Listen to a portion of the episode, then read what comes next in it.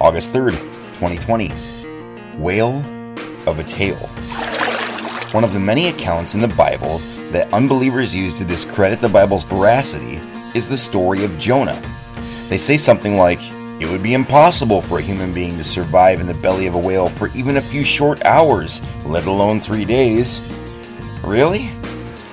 In February 1891, a ship named the Star of the East was near the Falkland Islands off South America when the lookout sighted a large whale. The two longboats were dropped, and the hunt was on. Two harpoons, one from each longboat, were sunk into the whale, which fought hard.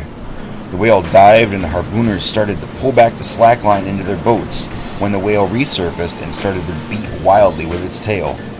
One of the longboats managed to get away, but the other was struck by the animal's nose and tipped over. And by the time the second longboat could perform a rescue, one man had drowned, and one man was missing, presumed drowned. Within a few hours, the dead whale was pulled alongside the Star of the East, and the crew was busy cutting it up to retrieve the fat.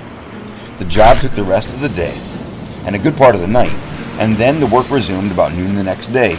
It was on the second day that something strange was discovered. As the stomach was freed and brought up onto the deck for rendering, it was seen that something was bunched up within and was showing spasmodic signs of life.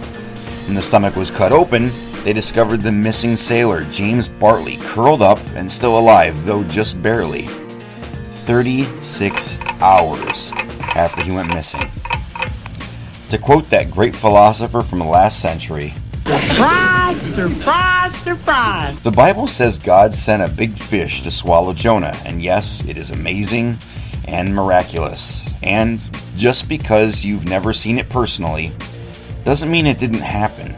So, why then discredit the Bible by picking it apart because of these accounts? Good question.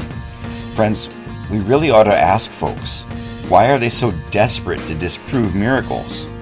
It's really very simple. If they can disprove the works, they can disprove the Word. If they can disprove the Word, they can disprove God.